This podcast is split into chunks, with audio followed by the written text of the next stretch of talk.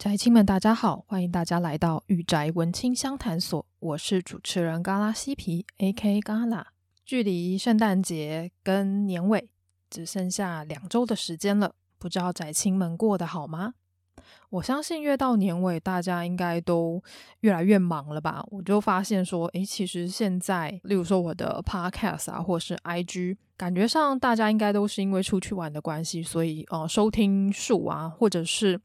呃，点阅数感觉都有呃些微的下降一些。呃，因为我家住在新北市嘛，然后新北市呢有一个非常重要的圣诞节活动，就是新北耶诞城。我记得新北耶诞城举办到现在应该有嗯十年的时间了吧。呃，其实这一年一度的活动呢，只要一举办，我记得从新北市政府差不多是十月底，就是万圣节结束之后呢，就会开始布置，然后到十一月的时候，就陆陆续续有新北耶诞城的活动。只要活动一开始呢，我家附近的公车路线就会开始爆塞，因为呢嘛，所以人。非常非常的多，几乎每一班公车就是遇到周末就是会狂塞车，所以会导致说我到家的时间啊、也会 delay 将近半个小时的时间呢。啊、我觉得这也是无可厚非啦，毕竟是年末嘛，一年一度的圣诞节，呃，市政府又办得非常的盛大，所以吸引来真的很多，无论是嗯从台北啊或者是新北各处来的人潮，就是完全的完全的把板桥塞爆。如果你要问我这个，嗯，住离板桥，呃，隔壁县市的人有什么样的看法呢？啊、就是千万不要邀请我去参加，就是新北耶诞城，就他举办至今，我应该只去过两三次吧，而且每次都是陪朋友去，或者是陪家人去的，就我自己不太会去那边。不知道宅亲们的圣诞节有什么样的活动跟规划呢？呃，越到年底，我自己也是越来越忙，就是除了忙呃工作的关系，大家也会发现说，我最近的 IG 啊跟 Podcast 的更新速度有稍微趋缓了，真的是太多太多的事情了。然后，因为有时候就很想要离开台北，就觉得哇，台北的圣诞节真的太挤了，所以啊、我自己也会规划说，十二月中的时候，就是我会离开台北，然后去台南跟朋友相见，然后顺便避避冬。所以基本上，我十二月的呃更新速度的话，应该我会抓在一个月大概两集到三集的 Podcast。而至于后来下个月的更新速度，也就是二零二二年的更新速度呢，啊、我自己还在评估啦。不过目前就暂时定在呃一个月两更，也就是双周更，因为现在目前是一个月三更嘛，然后我可能会啊、调整到一个月两更，然后剩下的时间呢，我可能会自行的做规划。其实虽然这个是我自己的兴趣啦，不过我自己也是做身体健康的，就是看到好作品就自然想要分享给大家嘛。可是呢，老实说，动画跟漫画，尤其是少年类的作品。呃，不像 BL，BL 通常都是一集完结，或是呃，现在越来越短小精干的啦，通常都是一集完结。呃，像以前那一种，例如说像是恋爱暴君啊，或者是别对我太残酷啊等的这一种比较古早的啊、BL 漫画呢，动不动就十集左右，然后或者是什么战栗情人不设防啊、李剑八拳传等等的这些 BL 作品呢，都很长，大概都十集吧，然后还有连载到现在还没完结的也很多。现在的呃 BL 作品就是走一个短小精干的路线，所以啊、大部分现在的 BL 作品都是短片，可能就一集完结或是两集完结，稍微多一点的可能就像明鸟不飞这一种比较啊、受欢迎，然后比较大架构的作品，可能会到五集以上。不过这也是算比较少见的一个例子啦，所以呢，我就是夹杂在所谓的 BL 跟啊、呃、少年漫画，然后另外我自己也有看一些影剧啊跟电影，电影最近真是比较少了，因为啊、最近真的太忙了。影剧的话，我连之前嗯、完结一段时间的《俗女养成记》我也都还没看完，大家应该知道我积欠了非常多的作品还没看，所以呢。呃，为了想要保持我对于呃分享的欲望，就是让我有更大的动力，可以慢慢好好的看完一部作品，去分析一部作品呢。所以呢，我也想要把呃输出的时间呃稍微再拉长一点，然后输入的时间增加一点。就这个地方，就请大家见谅喽。除非是呃临时有活动啊，或者是我突然看到一部很棒的作品，想要跟大家分享，就是在这时间点。一定要分享给大家，不然的话，啊、我可能会维持在一周两更。假设有紧急事件或者是立即性的事件出现的话，我可能会变成啊、一周三更。对，就会在这边先跟大家报告一下，因为做这个真的是身体健康啦，然后又加上是我一个人做，我没有其他的 partner，所以。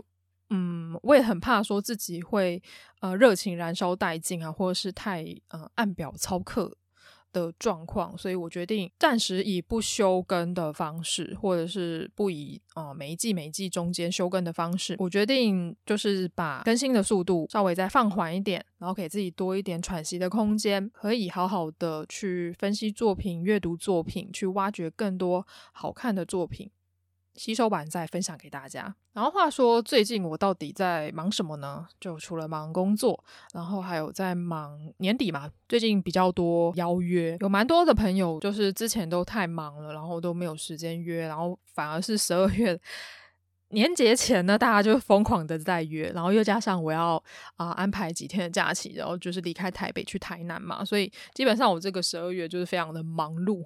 然后另外还有一个在忙的部分呢，就是我开始玩宝可梦的游戏，也就是现在真钻的重置版，真的是非常的好玩。因为我自己有任务在身，我就是玩完之后要写一个评测，所以呢，我最近就花了比较多时间在破宝可梦的明亮珍珠。呃，一破呢就破了三十八个小时。对，大家应该会发现，说我最近真的很少上啊、社群平台的原因，就是因为我几乎都在打宝可梦。之前的剑盾版对我而言是比较简单啦，我记得我当时应该二十个小时就破关了吧，一周吧，一周就破关了。呃，这一次的珍珠呢，呃，我花了三十八个小时才破完四大天王跟冠军，就也就是破完一周目。哦，真的是累死我了。中间还花了很多时间练脚，这次的难度跟上一个版本比起来，我自己是觉得难上许多。呃，至于宝可梦这次的评测呢，我会放在我的 IG 上面，然后另外我也会找一一集的时间，跟其他的朋友一起聊聊我们对于这一次的游戏的看法。除此之外呢，我们可能还会举办一个线上的宝可梦珍珠钻石重置版的比赛。假设有在玩这个游戏的朋友，也欢迎来跟我们一起对战哦。既然都到了年尾，那嘎拉我想要跟大家分享的是，我自己做了一个年度的 BL 回顾榜单，就是我心目中的榜单，想要分享给大家。究竟二零二一年嘎拉看了哪些好看的 BL 漫画作品呢？就是想要利用这一集的时间来跟大家做分享。我记得我在上半年的时候跟阿寻呃出了一集，就是在讲说啊、呃、这本毕业了不得了的榜单。哦，那集也是真是累死我们两个，我们两个就是录了两个小时，就是录到口干舌燥，然后还剪成上下集。就那一集也有一些朋友有回应给我说，啊，就希望下一次还可以听到更多就是关于啊、呃、这本毕业了不得了的一个啊、呃、Podcast 的集数啊、呃、这个部分呢，我应该。没意外的话，我会再做相关的集数，因为做这种综合型的榜单是要花很多的时间在看作品。我觉得这种书单类型真是太花时间了，所以我真的没有办法常常做。然后想说，诶，这次难得嘛，年度回顾，就是到了十二月，就是非常大家都会在看一下自己的绩效怎么样啊，看一下自己的 KPI 怎么样啊，看一下自己减肥有没有成功啊，年初定的目标有没有达成呢？那我想要利用这一集的时间来跟大家分享，究竟这一年之间我看了哪些 BL 作品，然后有哪些呢是可以啊、放在我心目中的榜单里面的。我就是有做了几个榜单呢，想要跟大家做分享。首先呢，因为经营 IG 也一年的时间了嘛，其实大家都知道我的 IG 是比较偏向综合型的。我一开始做 IG 这个平台的时候，是为了我的 Podcast。呃，有蛮多就是有跟我聊天的 IG 创作者都很好奇说，诶，你为什么一一开始会想要架设 IG？你的 IG 跟 Podcast 是什么关系？我都跟他们说，其实我的 IG 一开始是 for Podcast 诞生的。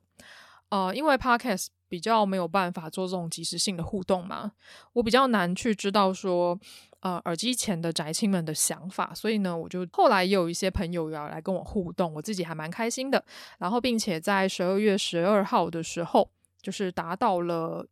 一千五百 follower 的一个成绩，我自己是还蛮开心的。我还有截图为证。假设隔天跌到了一千四的话，我就想说算了，没关系，我还有个截图，然后可以安慰一下我的心灵。虽然我知道现在很多 IG 创作者都很厉害，他们不到一年的时间都已经比我高上很多了。但是虽然我现在爬得很慢，然后我也不是专门做呃 BL 分享的。一个 IG 的账号，但是呢，我自己就是想要在我的 Podcast 跟 IG 上面推广我自己喜欢的作品，我想推的作品，无论他是少年少女，无论他是青年，然后无论他是熟女。任何类型，只要我觉得好看的作品，我都想要分享给大家。我也从呃其他的呃 BL 推荐的账号里面，就是跟这些朋友们互动的关系呢，我自己也捞到了很多好看的 BL 作品啊、例如说，像他们就有推奥田子老师的《抗拒 A》，我就觉得还蛮好看的。然后我也后来有自己去收了这一部漫画，我看一下我今年看的。哦，BL 作品说多不多，说少不少。然后另外还有阿寻借给我的，哦，塔纳斗老师的 Sneaky Red，只是它是因为全日文的关系，所以我嗯自己翻译翻了很久啦。然后另外还有呃妖奶老师的呃未知的遭遇，啊、也是很可爱的一部作品。然后年底的时候其实还蛮多 BLO 著名的呃作品都有出续集，例如说像是呃尼亚马老师的我的警察先生呢、还有他的另一部作品，就是奖励要在教育之后。这些作品我自己都很喜欢，所以我在十一月的时候就一次收了嗯、呃、十本漫画吧。假设大家有兴趣的话，也可以去我的 IG 跟我分享一下，说你这一年到底看了什么样好的作品。那首先我先从呃第一个奖项，也就是二零二一年 BL 漫画无肉不欢赏入围的作品有。香格里拉之鸟，作者是做礼物蓝丸老师。基本上大家应该都会知道，说我是做礼物蓝丸老师的粉丝啦。呃，从一开始我看到他的胶囊，我就深深爱上他那个很粗犷、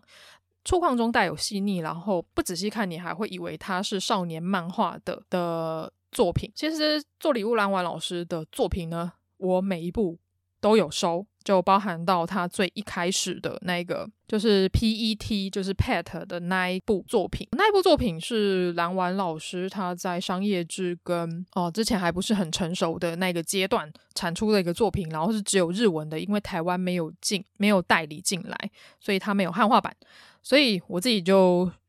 呃用一些管道，然后去买了日版回来。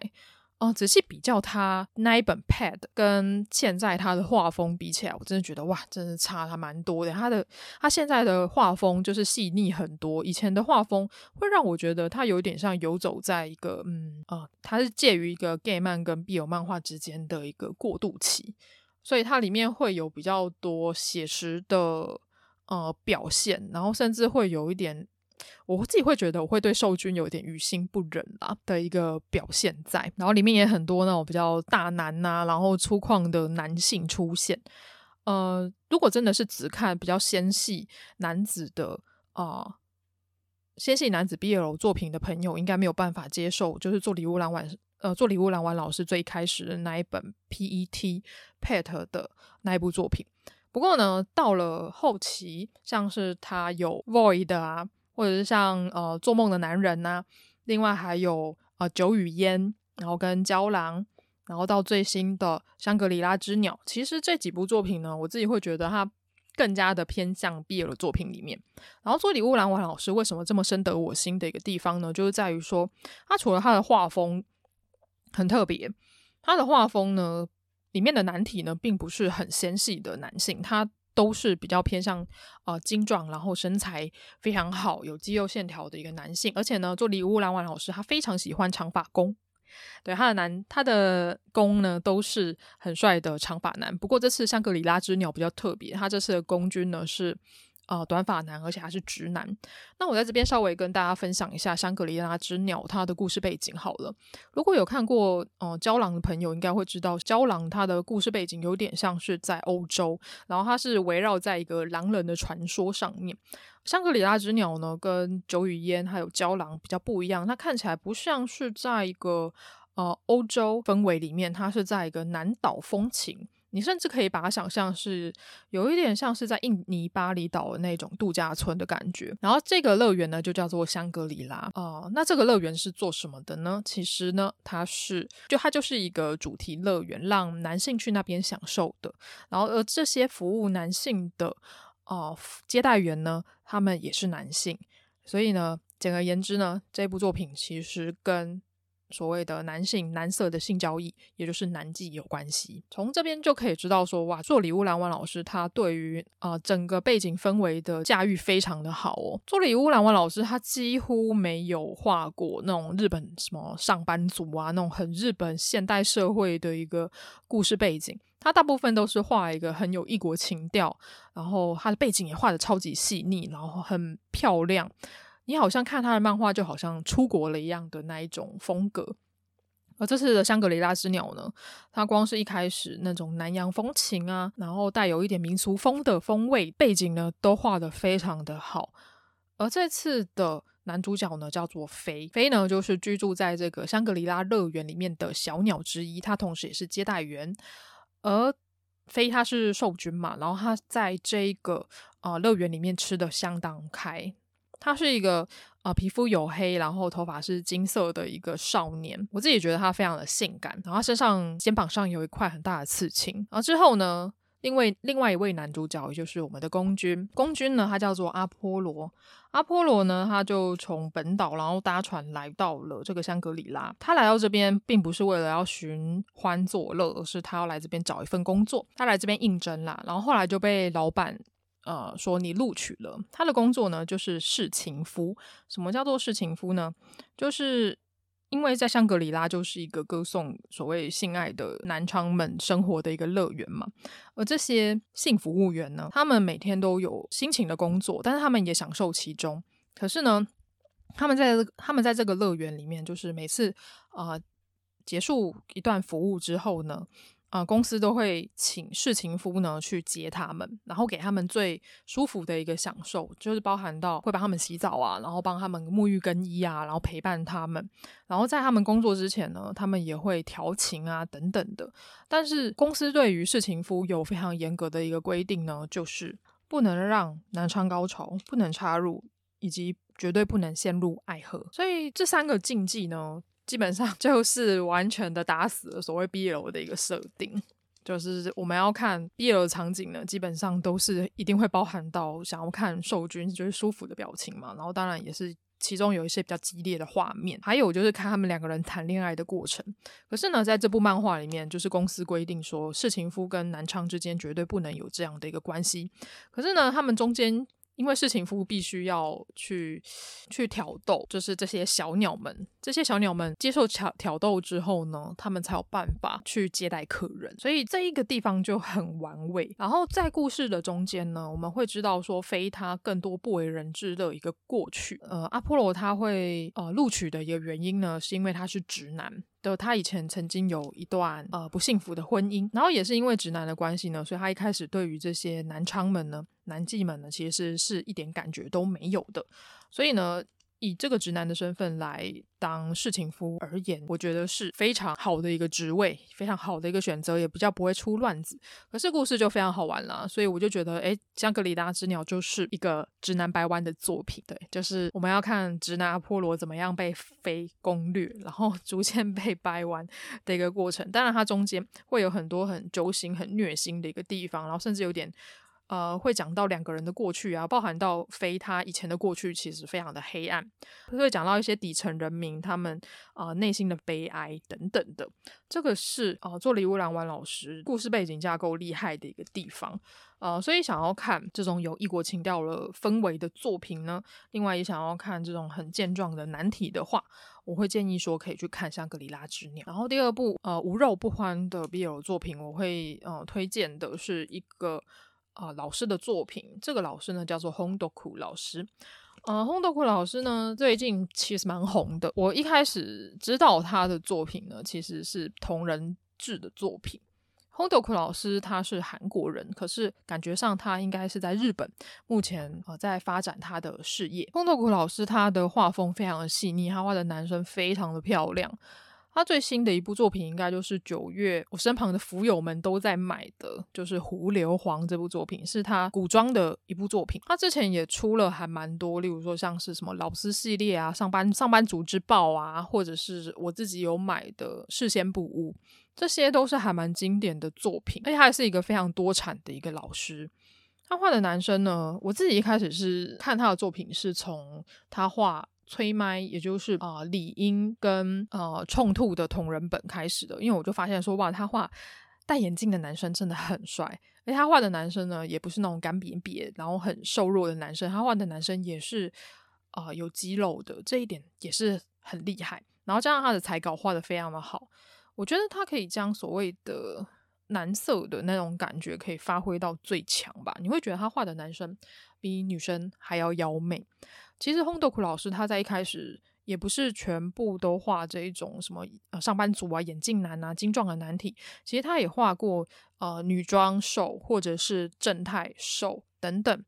的不同的类型。所以他累积到现在的作品其实非常的多元化。他是到啊、我觉得应该是近几年吧，然后从同人啊到商业志就一路的大受好评。尤其是他的上班族系列，呃，虽然是我自己叫又爱又恨的整营业系列，可是呢，我自己觉得他画的上班族西装男子。真的真的很香，对。然后轰斗库老师他最近也有画一些同人本嘛，例如说像是第五人格，然后另外有画催麦，然后包含到现在他画了胡硫磺呢，他是商业志，可是他比较偏向一个中国古装的一个风格，所以轰斗库老师他真的蛮会想题材的。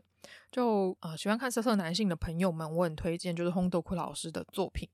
我自己是收视线不污啦，因为我喜欢呃黑肉，然后又加上他有画眼镜，然后另外他有画黑道，基本上他就是 结合了三个完全我自己最喜欢的元素在一个角色身上，对，就是黑肉、眼镜跟黑道，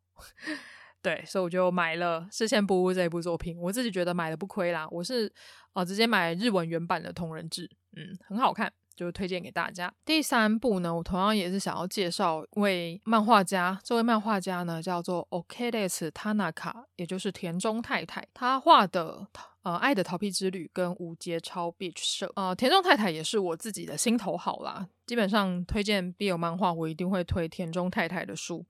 爱的逃避之旅》我之前已经讲过蛮多次的。呃，它主要就是在讲嗯两位高中生的。爱情故事，他们从分手到复合，再到分手再复合，不断的轮回之间，他们到底发生了什么样的状况？然后里面也有讲到说，同性伴侣到底最后该何去何从的一件事情。田中太太她非常喜欢画呃短发，然后跟有虎牙的一个男生。通常这种有虎牙的男生呢，大部分都是瘦。大部分觉得他画的八重齿之男呢，也就是有虎牙的男孩子，非常的可爱。爱的逃避之旅是他比较早期的一个作品。他最近呃画的作品也有得像是 BL 大赏啊，我不知道台湾什么时候会进啦。我自己还蛮希望他快点进的，就是他有两部新的作品，我自己非常的想要看。呃，一部就是 Daisy 的那一部，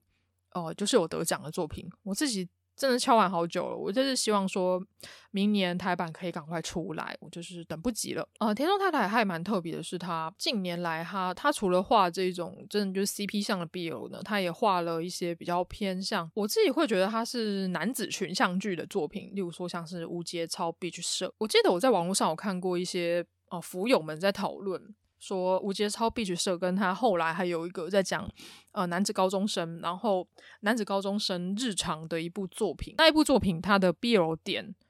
蛮少的，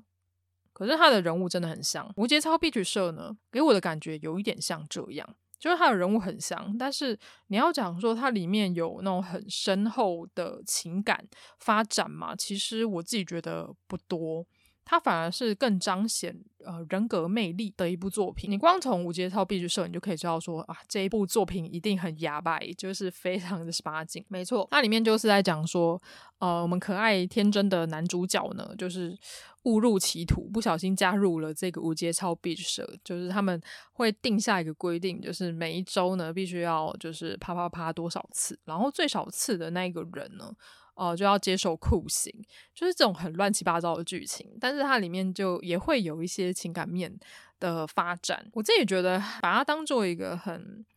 啊、轻松有趣的作品，还蛮不错的。当然，它里面有几个 CP 呢，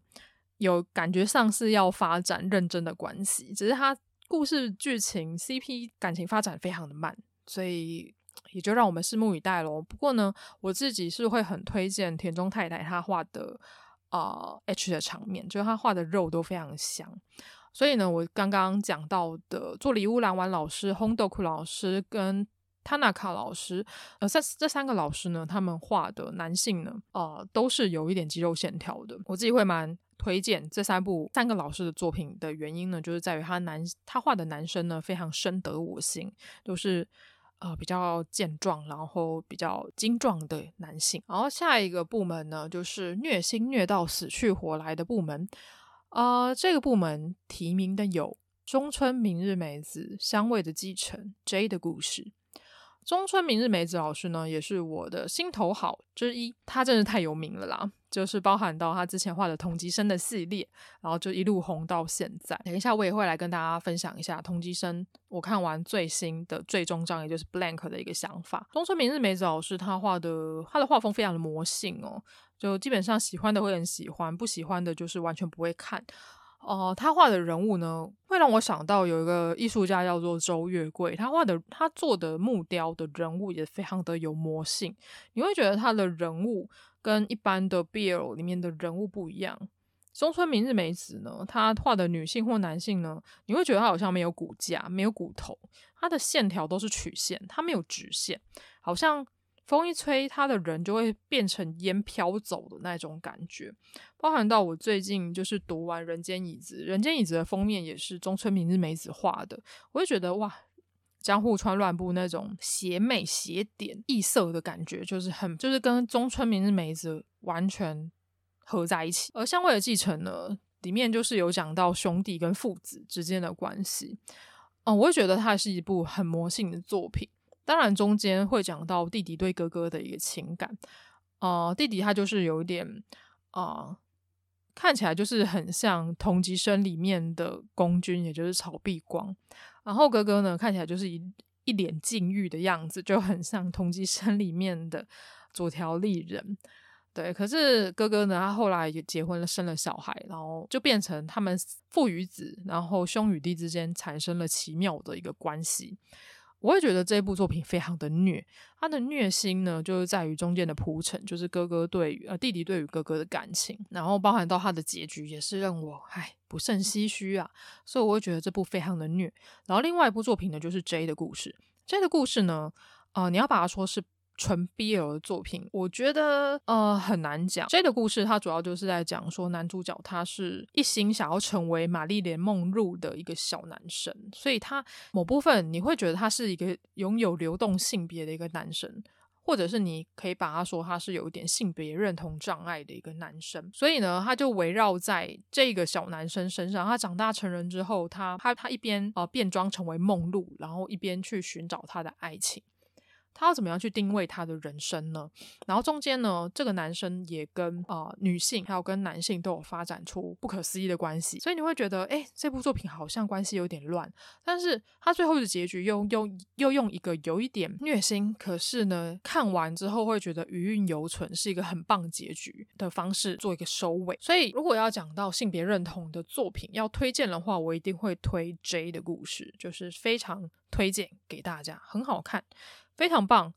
跟呃性别认同、跟同志族群非常有关联的一部作品。然后第二部作品呢，就是宫铁老师的《鸣鸟不飞》。《鸣鸟不飞》它是以黑道作为背景为主题的一部作品。我相信这个 IP 真的非常的红，所以大家应该都听过这部作品，也不用我多加呃琢磨跟去讲剧情了。他虐的地方呢，就是在于说史代这一个人，我们的受君史代呢，因为他过去有他小时候受过的心灵创伤，然后让他一直没有办法啊、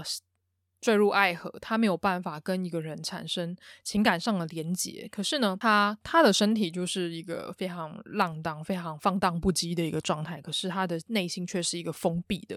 他借由肉体的欢愉呢，去隔绝他可能会爱上别人的这件事情，所以。当我们的宫军白木鬼出现的时候，他发现白木鬼他是不举，对他的他有他因为以前妹妹的关系，家庭的因素，所以他有不举的这个问题，所以史代就觉得这个人太棒了，就是他完全就是符合他他的要求，就是你把他放在身边，他不会对你产生性欲，然后史代也不用担心说他们两个可能会发生关系，或者是他会爱上这个人。不过呢，在后来的故事发展，我们可以看到说时代的呃想法慢慢改变，然后。啊、呃，白木鬼好像也逐渐的去克服了他生理上的一个障碍，可是呢，时代还是没有办法跨越他内心的那一关，所以我觉得虐的地方就是在这个地方，就会觉得说啊，他们到底什么时候要在一起？因为中间的确会有一些嗯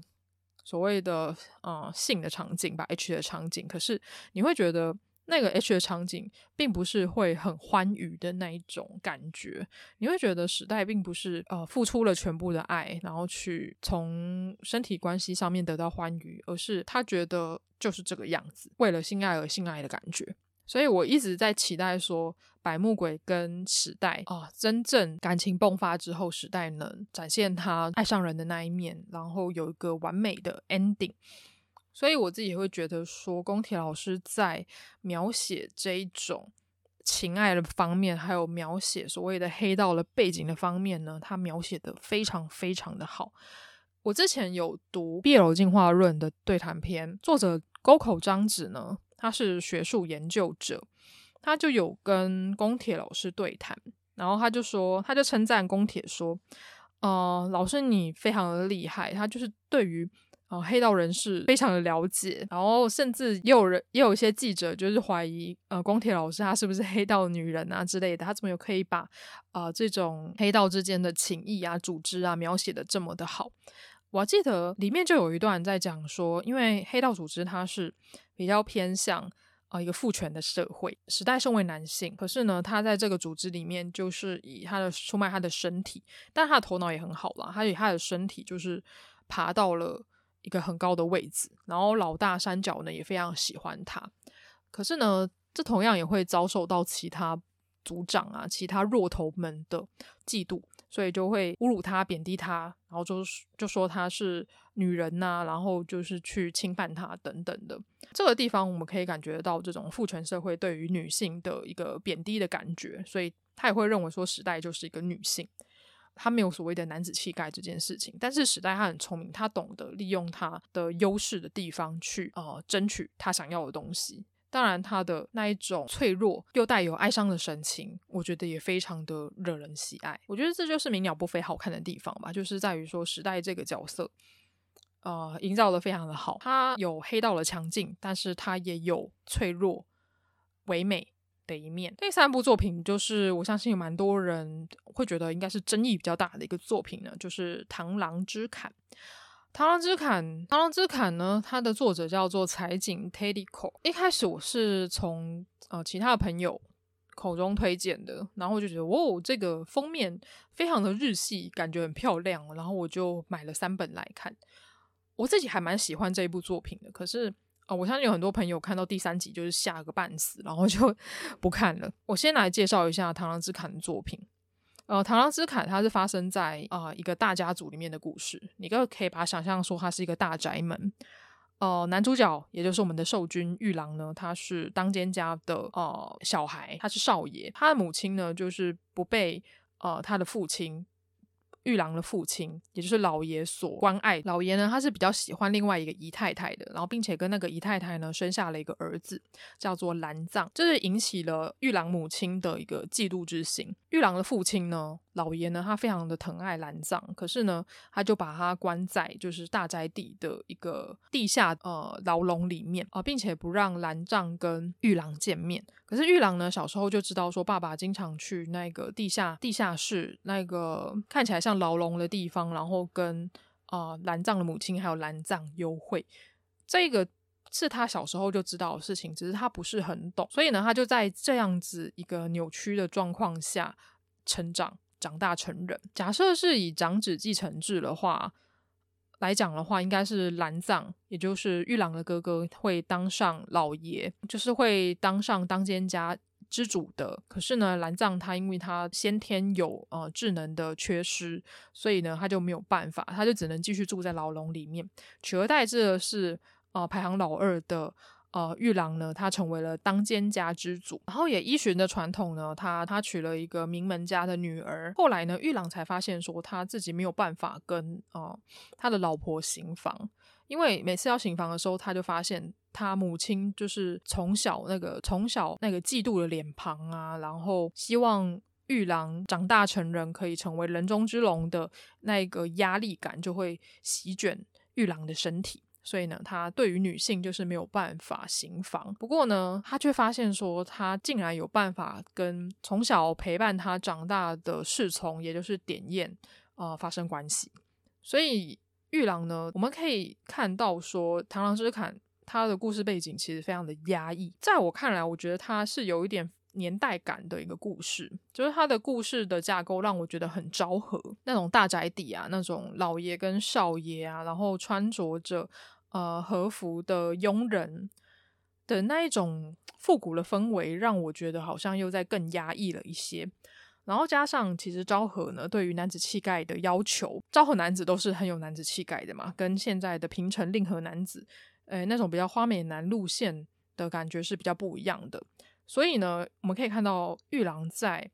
呃这个大宅邸里面过的生活其实痛苦不堪，然后又加上说他一直没有办法放下蓝藏，他就觉得说有这样的一个哥哥真是当奸家之耻。可是呢，他一方面又单溺于跟典彦之间的生理关系，加上他对于妻子的一个亏欠感，对，所以他这部作品呢，我自己会觉得他呃很有呃时代的氛围感以外呢，他还有一种背德感，就是在于说，哦、玉郎他身为当奸家之主，他当他身为当奸家的老爷，可是他没有办法传宗接代，然后并且他内心有个对于女人的恐惧感，可是呢，啊、身旁的这个。呃，看起来老谋深算的公君，也就是典彦呢，他从小跟玉郎一起成长，然后帮他解决了很多困难。因为感觉到说，典彦好像想要做什么事情，所以他好像想要玷污玉郎，他想要看这个他从小培养长大的啊、像是白莲花的少爷，在他手中慢慢堕落的一个过程。所以我会觉得《螳螂之卡》它是一部非常黑暗，然后非常虐心的一部作品，就是在这个地方。可是它中间又有很多所谓的背德感的一个呈现，我自己非常的喜欢。可是它到了第三集吧，第三集有一个比较受到争议的一个剧情，我在这边就不多说，我怕爆雷给大家，就是大家可以去。呃，真的对这个题材有兴趣的话，可以再去看一下。总而言之呢，我会觉得，嗯，如果喜欢这种和风题材，然后有点虐心、黑暗题材的朋友们，可以去看一下《螳螂之砍》。然后我也希望说，啊，真是拜托，《螳螂之砍》虽然故事这么的黑暗，我还是希望说它的结局可以是 happy ending，就是拜托彩景 Teriko 老师能画一个 happy ending 给玉郎。然后额外我想要再增加一个推荐的作品呢，就是《爱在末日之境》，也就是水城雪可奈的作品。嗯、水城老师的作品呢，其实我之前有跟大家推荐的作品不是 BL，而是呃《失恋巧克力职人》这一部作品是水城老师笔下的少女漫画作品。可是水城老师他嗯笔下的作品就是对白非常的多，人物个性非常的复杂，甚至有点恶劣。但是他的故事非常的缜密，也非常的虐心。基本上呃水城老师的人物呢。个性都非常的扭曲，非常的复杂，然后通常都是很多个单箭头在跑，很难马上就有一个呃你爱我，我也爱你的一个双箭头的关系成立。所以举例来讲，《爱在末日之境》呢，一开始也是你会觉得呃受君呢，他你很难应该不能讲受君，就是它里面公君跟受君之间的关系一开始很不对等，一个是爱的比较多，一个就是有点像玩咖的一个心态。到底他们两个有没有办法达到一个平衡呢？就是有一点像是你追我跑，然后但是又分不开的一个状态吧。你会觉得里面的一些角色都会很狡猾，并不是那种很傻白甜的一个角色。呃，水城老师的作品会这么深得人心的一个地方，就是在于说他人物角色塑造的非常的好。讲完虐心的作品呢，那我们来聊一聊甜腻到蛀牙的作品吧。那第一部作品呢，我想要跟大家推荐的是《我的警察先生》。还有肉体还债完美计划，其实这两部作品呢都是尼亚马老师的作品。尼亚马老师呢，呃，我一开始认识这个老师就是从我的警察先生开始，只是当时候还没有台版，我就上了日文网站就下定了日版，因为我那时候还以为说啊，完蛋了，我的警察先生应该应该应该不会到台湾来了，就是应该没有台版，但是我也很想看，所以我就订了他的日版。而且当时候我还很疯狂的，我还去呃出版社的留言板，就是希望可以代理尼亚马老师的作品。可是当时候没有人理我，反而是现在的尼亚马老师，他的作品越来越多，就是他的能见度越来越高了。就好吧，这就是先知的寂寞啊。我的警察先生呢，他主要就是在讲说，嗯。已经四十岁的大叔，退休警察田岛诚治呢，他在退休之后呢，就在小镇里面经营杂货店为生。而突然有一个年轻的巡警，然后出现在他面前。这个刑警呢，叫做重本静。阿静呢，竟然就对着诚志告白了。原来阿静在十年前就遇到了诚志。然后，并且因为诚治的一句话呢，成为了警察。可是，当阿静呢成为警察之后呢，诚治呃因为家里的关系，所以他就啊、呃、卸甲归田，他就不不当警察了。隔了十年之后，他们才再度相遇。但是在这十年间呢，阿静就一直喜欢着你，呃，阿静就一直喜欢着诚治。当然，他们最后也是呃在一起了。我们就可以看到他们在一起之后的生活，就是非常的可爱。呃，我很喜欢尼亚马老师画的大叔，他画的田岛诚治呢，就是看起来有点邋遢，然后感觉就是不会有女生喜欢，然后有一点不起眼，然后身材还走样的一个警察先生。可是阿静就是爱他爱得要死，因为他的个性是如此的洒脱，然后跟他以前遇到的呃大人是不一样的。然后当然。哦，诚治的个性因为非常的有趣，所以它里面会出现了各种搞笑的桥段啊，吐槽的桥段。我自己觉得，啊、我的警我的警察先生是一部非常甜的作品。他们两个就是一个傻瓜情侣，非常的可爱。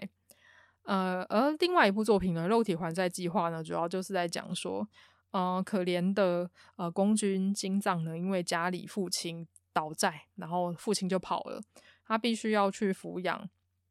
奶奶跟弟弟。然后之后就被 黑道人士找上门了。那个黑道人士呢，叫做五代爱美。呃，五代呢，他就提出了一个条，他就提提出了一个建议说，那不然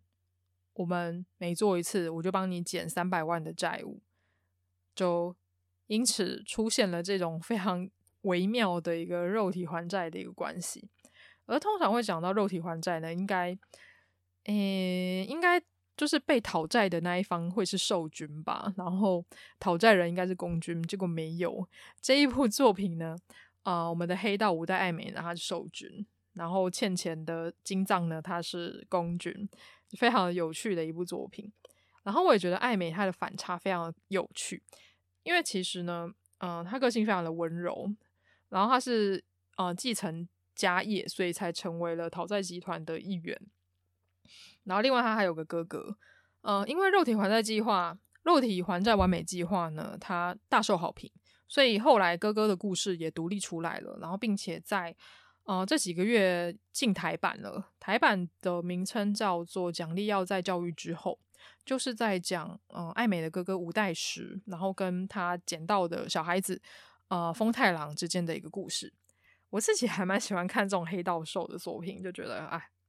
就是五代十哥哥呢，非常的可爱。就是啊、呃，虽然看起来不苟言笑、很凶悍的一个样子，但实际上就是一个温柔大好人。然后身旁也不是养杜宾犬，而是养可爱的小博美。我就很喜欢这种反差萌的感觉，所以我很喜欢五代。我我很喜欢黑道兽。然后接下来的作品呢，就是啊、呃，塔优呃，他有老师的。呃，接下来要推荐的作品呢，就是他有老师的《Young Good Boyfriend》。《Young Good Boyfriend》呢，呃，《Young Good Boyfriend》跟《Young Bad Education》呢，这这两本是要一起讲的作品。呃，他有老师的画风，我自己很喜欢，他的彩稿很漂亮。呃，《Young Good Boyfriend》跟《Young Bad Education》呢，它主要就是在讲一个师生恋的故事。我们一开始在讲师生恋呢，通常都是什么魔女的条件呐、啊，那种很悲催。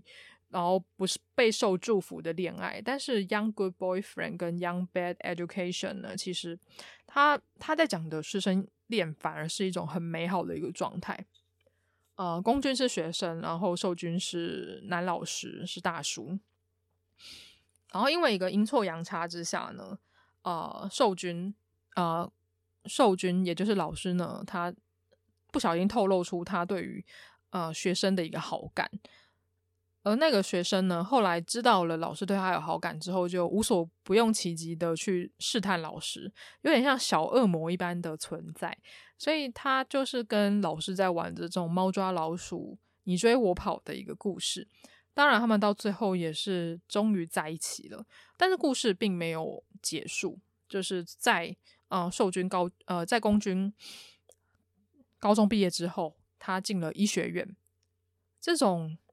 前途大好的一个男医生，通常都是很受欢迎的。不过呢，他却直截了当的说：“我在跟一个四十岁的大叔交往。”我就觉得哇，这个地方真的让我非常的感动。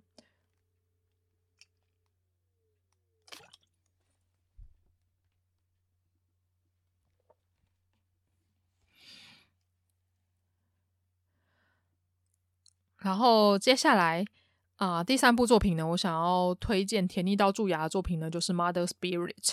哦，《Mother Spirit》它主要就是在讲异国恋 CCR 的故事哦。刚刚有讲到这种什么警察之恋啊，然后还有讲到师生恋，现在要讲到的是 CCR 异国恋。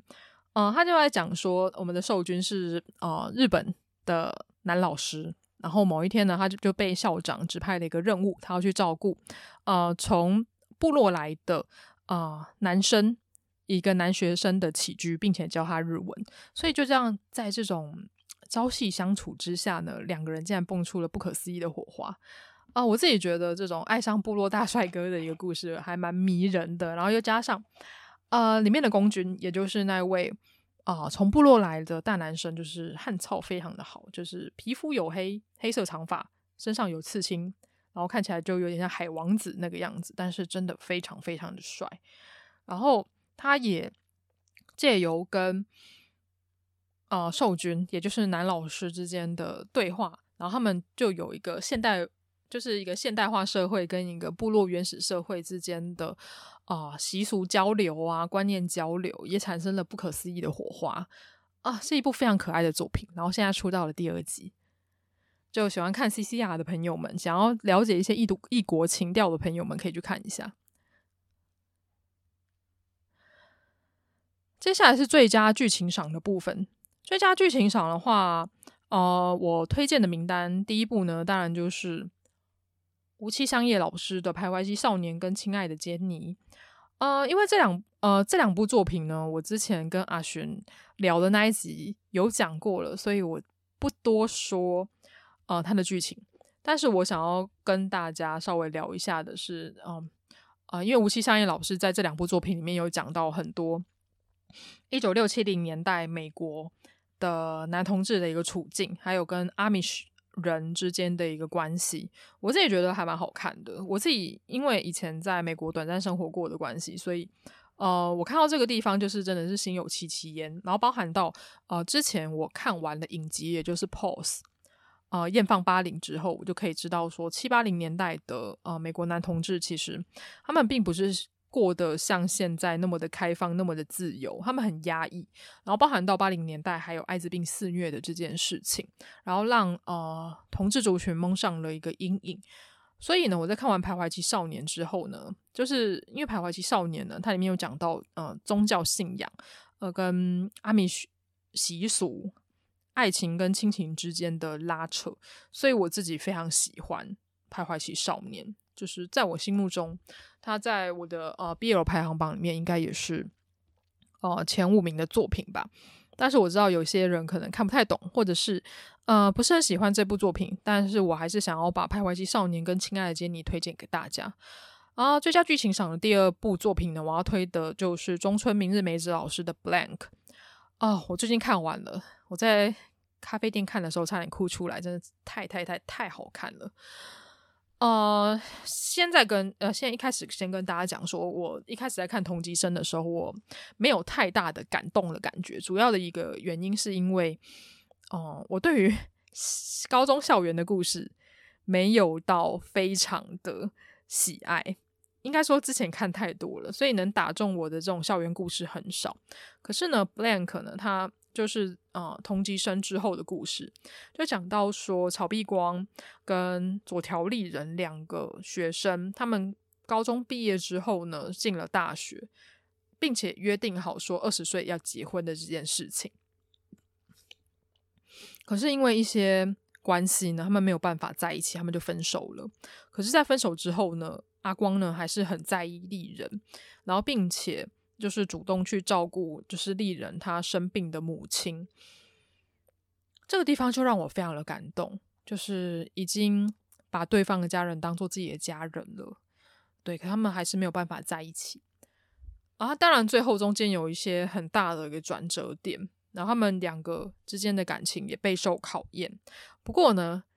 到最后他们终于终于在一起了。我觉得《Blank》好看的地方就是在于说，它里面的女性角色的描写非常的坚强。大部分 BL 作品的女性角色呢，通常都是阻碍，可是，在《Blank》里面，包含到佐条丽人她的好朋友，他是一个助力，他就说。结婚不是应该两个人要互相包容，愿意走到最后一刻的一件事情吗？然后还有包含到丽人的妈妈，丽人的妈妈久美呢，虽然久病在床，但是她看着她儿子的男朋友照顾她，她非常的感动，然后并且是希望他们两个可以重修旧好。她也跟呃久美也跟阿光有一个不可思议的连结，就是将。阿光视为他的另外一个儿子，对，只是在后面佐条丽人跟他父亲之间的争执就比较多。虽然说现在日本的呃同志婚姻不合法，里面有讲到说，嗯，日本世田谷区跟涉谷区有一些比较特别的法令是可以去领证照的，同性伴侣可以去领证照的，但是那其实没有所谓的法律的效力。所以呢，如果同日本同性伴侣要居住在一起，并且有同性伴侣跟呃，应该说跟异性恋伴侣相同的权利的话，他们必须要用领养的方式。可是用领养的方式，就等于他们两个并不是呃同等的一个地位，所以这一点就还蛮吊诡的。但是到故事的后面，他们还是办了一个婚礼。我看到那边的时候，我真的是啊，超级超级感动，就是。你从同级生看到竹叶神，然后看到 OB，看到空羽源，然后看到他们两个终于结婚在一起，我觉得这种感动真的是无以复加的。很像看到从小跟你一起长大的朋友，然后终于终成眷属，然后终于结婚了，然后排除万难，然后并且就算不被家人祝福，可是还是最后走到了一起。虽然说现在台湾的同志婚姻很法，但是我相信还是有很多在世代交替的过程之中不被家人谅解的同性伴侣。我觉得大家都可以再想一想，嗯，同性婚姻这件事情的时候，都可以来看一下 Blank，对，来看他们两个怎么样携手度过困难，然后可以去得到父母的谅解，就算不谅解。但是至少最后也是得到了一个和解。对，我自己非常喜欢 Blank，就是推荐给大家。希望看完之后你可以更去在默背后默默的守候着这些想要结婚的同志伴侣们。第三部呢，就是《Given》被赠予的未来。这一部我也不多讲了。真的是前面讲太多了，呃，Given 的话最近出了第六集，主要就是在讲说，呃，中玄纯还有男主角立夏之间的故事，当然里面也会讲到真冬跟游记之呃以前的故事，我自己还蛮喜欢的。第六集看完，内心也会想蛮多的吧，我自己会希望说，呃，玄纯可以跟中赶快在一起啦，两个人。虽然两个人之间的关系好像有一点明目张胆，但是还是有一点憋屈，就是希望他们可以得到幸福快乐。而第四部呢，就是《胶囊》。对，《胶囊》同样也是我以前有推荐过的作品，就也不再多赘述。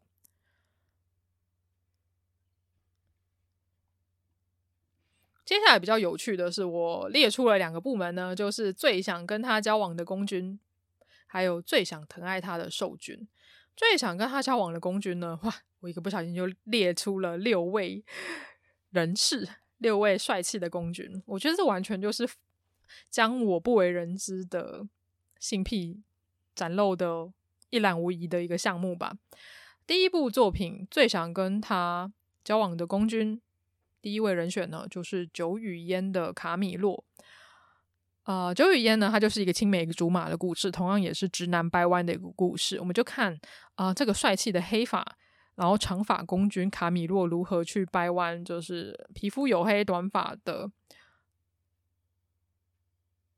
受呃，皮肤黝黑且短发的受君，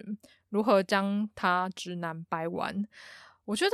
卡米洛的费洛蒙太强了，就是强到说你好像不一个不小心真的就会被他掰弯的感觉，而且又加上他的男友力真的太高了，就是里面会讲到卡米洛他看到受君他被其他的男生呃抱的时候，他会吃醋，露出哀伤的表情，然后还有包含到说，因为他了解到受君他是直男嘛，他一开始没有办法呃跨越内心的那个坎，所以他一直在等待，希望可以。对方可以接受他的爱的那一种表情，我就觉得哇，太迷人了，太痴情了。所以我就觉得啊，卡米洛真的很帅，他抽烟的时候也很帅，他温柔的时候也很帅，完全就是我内心非常理想的一个公君。而且呢，他的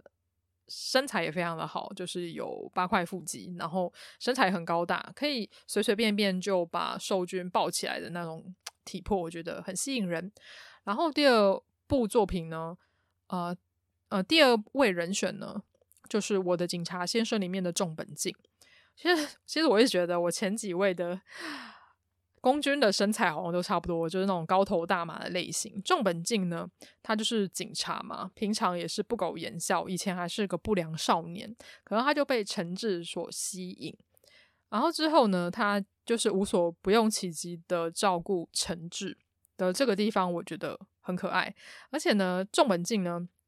虽然他看起来就是没有表情，然后很严肃的一个警察，可是他该温柔的地方还是很温柔，然后并且他会去照顾陈志，所以我觉得这一点很有男子气概，但是又温柔的男生很棒。然后第三位人选呢，就是 Given 的秋彦，虽然我在之前的集数已经。已经说秋燕就是一个超级渣男，已经讲了很多遍了。可是呢，呃，秋燕在呃故事后段的地方，就是流露出那种浪子回头的感觉，我自己非常的喜欢。然后又加上秋彦他的外貌是我喜欢的类型，就是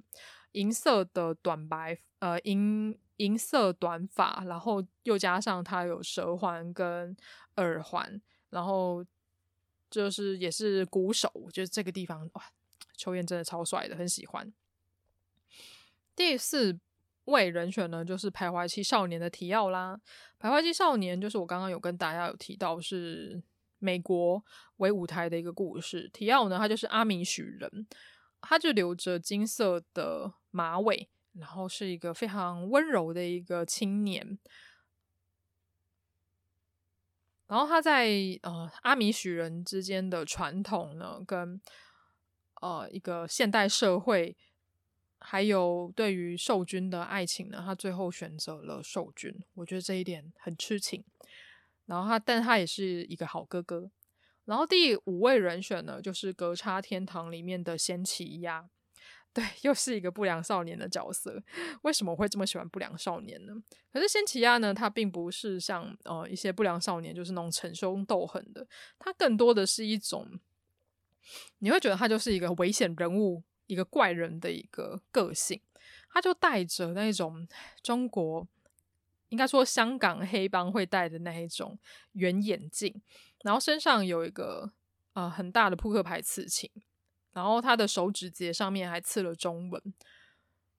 然后一开始跟我们的受君，也就是呃训耀一郎见面的时候呢，他还是打架受伤的一个状态。但是他一直内心想要找到的是一个能够能够接受他疯狂的爱，能够匹配上他的一个不可或缺的存在，一个疯狂的存在，让他能够抛下呃抛下一切理性去爱的一个存在。而他最后终于找到了，所以我就自己觉得这种危险的个性呢，让我非常的喜欢。第六位就是 Night Before Night 雪樱。虽然说雪樱跟时生是兄弟俩了，然后两个人长得也很像，但是雪樱呢，她是嗯，她个性比较叛逆一点，然后她也呃小，就是 Night Before Night 里面的受君啊、春啊、好几岁。他就是一个黑帮少主，可是，嗯，虽然他也是平常都在逞凶斗狠，甚至有一点幼稚小屁孩，可是他对于春也是非常的温柔。然后最后呢，他就说：“嗯，我会陪着你一起睡。”然后并且跟他到早安的那个地方，我自己觉得非常的暖男，非常的帅气。要去疗愈一个曾经喜欢过死去哥哥的另一半，我觉得是非常需要时间跟耐力的。不过呢，雪樱她最后还是持续在等待的春，所以我很喜欢雪樱这个角色。最想疼爱他的受君。第一位呢，当然就是《Given》里面的春树啦，就是大家常会听到我说“春树我婆”，其实就是这个原因。春树呢，他留着金色的长马尾，然后是啊，《Given》乐团里面大哥哥团长的一个角色。一开始我想说，哎，这角色应该看起来，嗯，蛮稳定的，感觉不不太有太多太虐的剧情吧，应该就这样顺顺的过，就没有发现哇啊，春树的故事比。比比丽夏还有真冬还要虐上很多，就是他被，因为他就是爱上一个超级坏男人，就是秋彦，然后被虐的要死，然后最后还，呃，因为失恋剪了头发，就是这地方我非常的心疼春树，而且呢，当春树剪头发的时候，那时候我就跟朋友讲说，我的朋友就跟我讲说，天哪，他一定要拿 榔头 敲秋彦的头，因为他实在太生气了。不过呢，春树跟秋彦最后还是走。走到了一起，用一个非常棒的一个方式，然后我也看到一个非常棒的一个告白，对，就是纯属他最后没有放弃秋彦，反而让秋燕浪子回头。我觉得这个地方真是纯属那种包容心，然后非常温暖的一个个性，让他有了这一天。所以我那时候看他们的剧情，也是觉得内心暖暖的，就是非常喜欢他们两个之间。苦尽甘来的爱情，然后第二部作呃第二个人选呢，就是情色小说家里面的木岛李生。情色小说家也是我在 IG 有推了好几次的一部作品。其实这部作品呢，后来有呃改编。这部作品呢，后来有改编成呃电视剧，对，深夜剧。木岛李生呢，他就是身为一个影视高人，以前曾经是文坛新秀，然后啊、非常非常有为的啊、作者，可是他后面就发现他自己有点江郎才尽了，所以他跑去写了官能小说。这个地方可以感觉出来，他呃他在理想跟现实之间也是迟疑了很久。然后在嗯，情色小说家的另一部作品呢，就是《靛蓝色的心情》，他跟呃陈户他的好朋友之间的感情也非常的纠结哦。只是陈户他最后选择了现实，所以他那时候扯着李生的领子大喊说：“不是每个人都可以活得跟你一样。”对，那时候才知道说哦，原来李呃木岛李生他是一个非常理想化的一个角色，他就是一个世外高人，他其实不是很在意别人怎么去想。他只想要好好的完成他的作品，所以呢，我会觉得木岛李生他他的他很特别，他是一个很特别的一个角色，也非常人性化的一个角色。所以，身为一个创作者，我完全可以理解木岛李生的一个想法。而第三第三名最想疼爱他的受君呢，就是鸣鸟不飞的时代。对，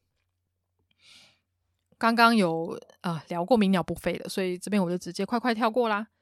然后第四位最想疼爱他的受君呢，就是奖励要在教育之后的五代十。五代十呢，就是看起来很硬汉，但是他露出害羞的表情跟傲娇的表情的时候，你就特别想要疼爱他的一个角色。对，非常的棒，就是大家看完呃《肉体还债完美计划》之后，一定要去看一下。奖励要在教育后。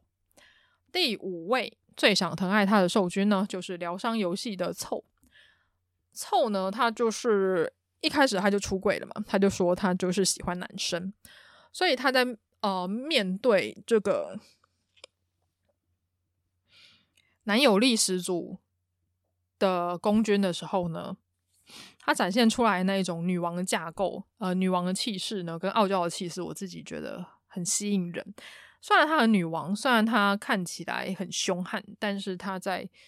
呃感情上面也是有一点脆弱的。而且要加上臭的发型呢，跟她会起那种重机，我觉得啊，好帅气啊，是一个又强悍又漂亮的一个美人。第六位最想疼爱他的守军，就是《格差天堂》里面的训耀一郎。训呢，我最喜欢训的地方呢，就是他在好学生跟不良少年之间的转换吧。呃，训呢，他是呃主要 CP 的那一对，也就是义野的呃同父异母的哥哥，所以呢，他从小就知道说，身为私生子，他要怎么样活下去。他也过着安分守己的生活，他就一直假装自己是一个好学生，然后照顾着母亲，然后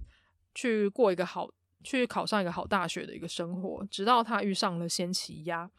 他就决定在学年的最后一年，他想要去叛逆一次。所以呢，我在训身上看到了好学生、坏学生之间的两面性，他有一点拉扯。但是呢，训知道这两个都是我，我包容了这两个不同的自己，所以我觉得训是一个非常耀眼的一个角色。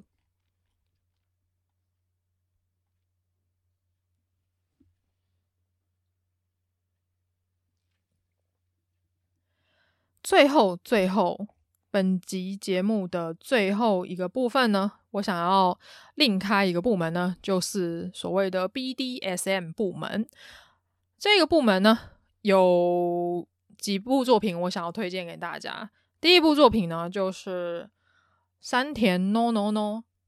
山田 no no no 老师的跪舔求爱。然后另外他还有另外一部作品啦。不过呢，我会比较推荐的是跪舔求爱这部作品。跪舔求爱这部作品呢，其实哦、之前台湾代理以前就已经蛮多人在讨论了，因为呢，它是。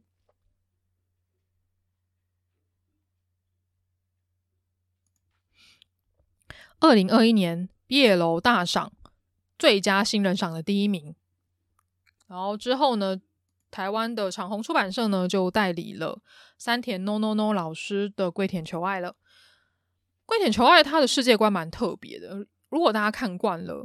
ABO，就会知道说哦，ABO 它里面的阶级制度是这个样子的，而《跪舔求爱》呢，它是将人类的性别分为男性跟女性，男性跟女性之下，并不是分为 ABO。三个性别，而是分为呃所谓的 DOM Dominator 跟。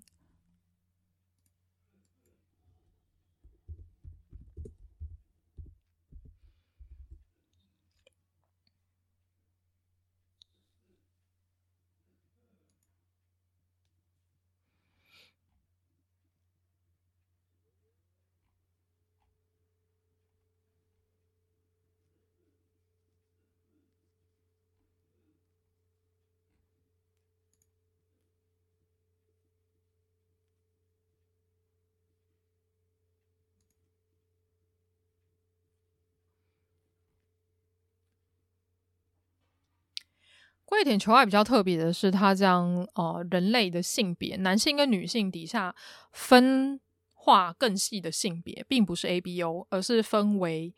D 跟 S。D 呢，就是指说支配，呃，dominance，简称为 D O M。S 呃 S 呢，被称为臣服，呃 submit 呃 submission，简称为 S U B。所以呢，跪舔求爱它就是在讲 BDSM 的一个架构。而这个 S 呃 Sub 跟呃 Dom 有什么样的连结呢？呃，Sub 他就是臣服者嘛，所以他遇到了 Dom 的时候会呃不自觉的身体会向他靠拢，然后并且听从他的命令，然后并且会产生所谓的性欲。当然，除了呃 Dom 跟 Sub 以外呢，还有所谓的 Normal，就是啊、呃、这两个。啊、呃，性别以外的呃人都被称为 normal，就是平常人的一个意思。男主角呢，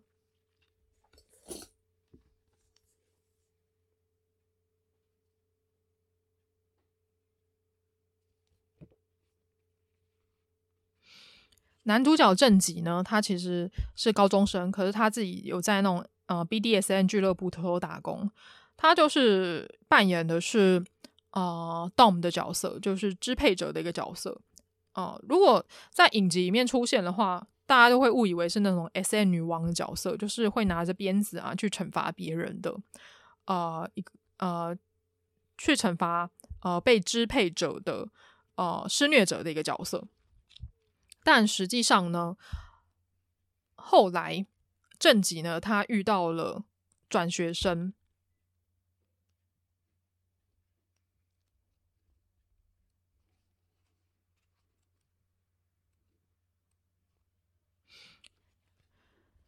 呃，正己呢，他遇到了转学生伊达优生，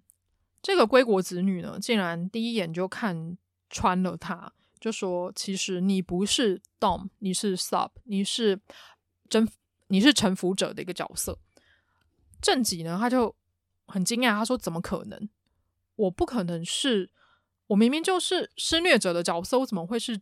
臣服者的角色呢？”而且他自己非常喜，非常讨厌 Sub。主要的一个原因是因为他的母亲就是 Sub，所以他小时候回家呢，就看到他的母亲就是被呃其他的男人施虐的一个状况，所以他从此以后就是说不可能，我不可能是 Sub，我一定是 Dom。所以他后来呢也去呃 BDSM 俱乐部工作的时候，他就是坚持说我自己就是 Dom，他不可能是 Sub。可是呢，呃，伊达优生出现的时候呢，就是对他讲了。一个命令句就是 kneel，就是叫他跪下臣服。没有想到他的身体竟然不自觉的就跪下，然后听从优生的命令。这个时候他才知道说，原来自己是自己竟然是 sub，这个让他非常的挫折。我们就可以从这部作品里面看到说，嗯。我自己会觉得说，Sub 这个角色跟 Omega 有点像的一个原因，就在于说他在这个社会，应该说在这个日本的社会里面是被瞧不起的一群人。只是，呃，ABO 它的架构现在发展起来蛮多元化的，蛮严谨的。但是 Omega 它有所谓的发情期嘛，然后通常也是社会底层。而，呃，跪舔求爱呢，里面的，呃，D 跟 S。的一个设定呢，算是我近几年来看到一个比较新的一个设定吧，或者是我接触的比较少，所以我不太清楚。我是借由跪舔求爱才知道有这个 D D 跟 S 的一个设定，因为感觉上，呃，男主角也就是受君，呃，正己呢，他非常讨厌，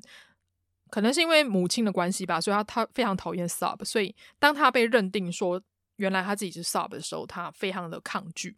就跟大部分的 Omega 会抗拒自己是 Omega 的身份，因为他们认为这个性别就是一个可耻，他们没有办法去接受。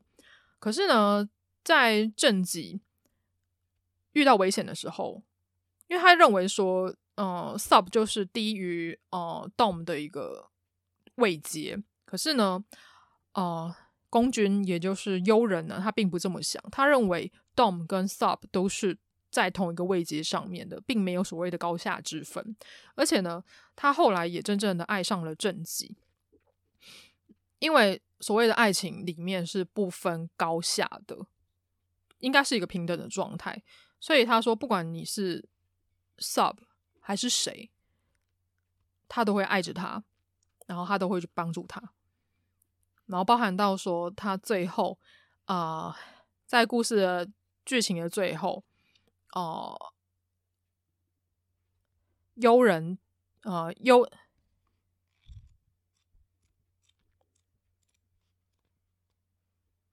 呃，宫军优生呢，他对着男主角我们的受君正己呢跪下的时候呢。可以感呃看，因为一般来讲的话，哦、呃，动跟 sub 的话，sub 都是跪下的，然后动都是站着的，这刚好就是反转了他们两个之间的关系，也代表说他们两个之间的爱情足以抚平这一个阶级制度。而至于为什么优呃为什么优生他会跪下呢？这个就是让我卖个关子，就让宅青们自己去看这部作品喽。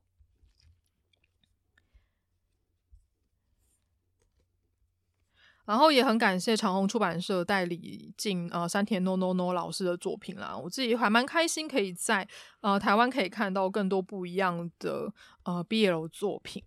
就之前 ABO 其实现在也是越来越多元化了，甚至我会觉得说哇，现在 ABO 已经变成一个 BL 大宗了。那说不定以后的 D 跟 S 就是 Dom Dominance 跟呃 Submission 的类型也会越来越多样化。说不定以后的呃向导跟哨兵的类型也会越来越多，就让我们敬请期待喽。啊，好，不知不觉也讲了很久的一段时间了，就没有想到，我以为 这一集应该可以在一个小时内结束，结果还是不小心讲太多了。今年度真的看了很多 BL 作品，有很多作品我自己还没消化完毕。其实我一直希望可以将我觉得好看的作品。就是尽快的把它消化完，然后写完文章、做完图丢到 IG 上面。可我发现真的时间太少，想做的事情太多了。虽然也是做身体健康的啦，不过我我还是很希望，呃，我还是很感谢所有来听我 Podcast 的朋友，或者是来我 IG 跟我交流的朋友，你们所有的爱心、所有的留言、所有的 follow 我都有看。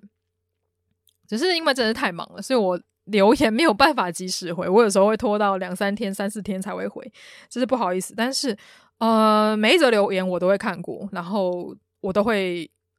很认真的去回应大家的呃每一则留言。就请大家给我一点时间。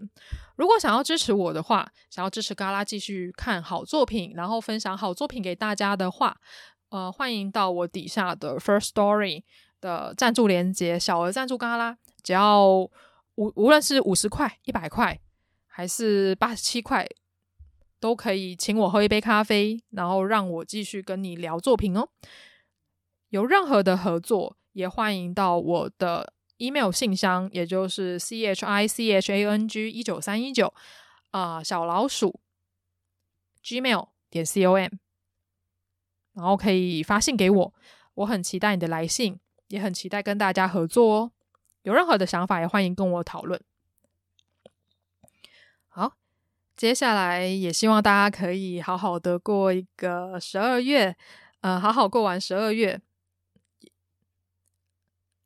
最后也希望大家有一个美好的圣诞节，能有一个很棒的年底，然后顺便看一下你年初的计划有没有完成呢？你完成了多少呢？都欢迎到 IG 跟噗浪来跟我分享哦。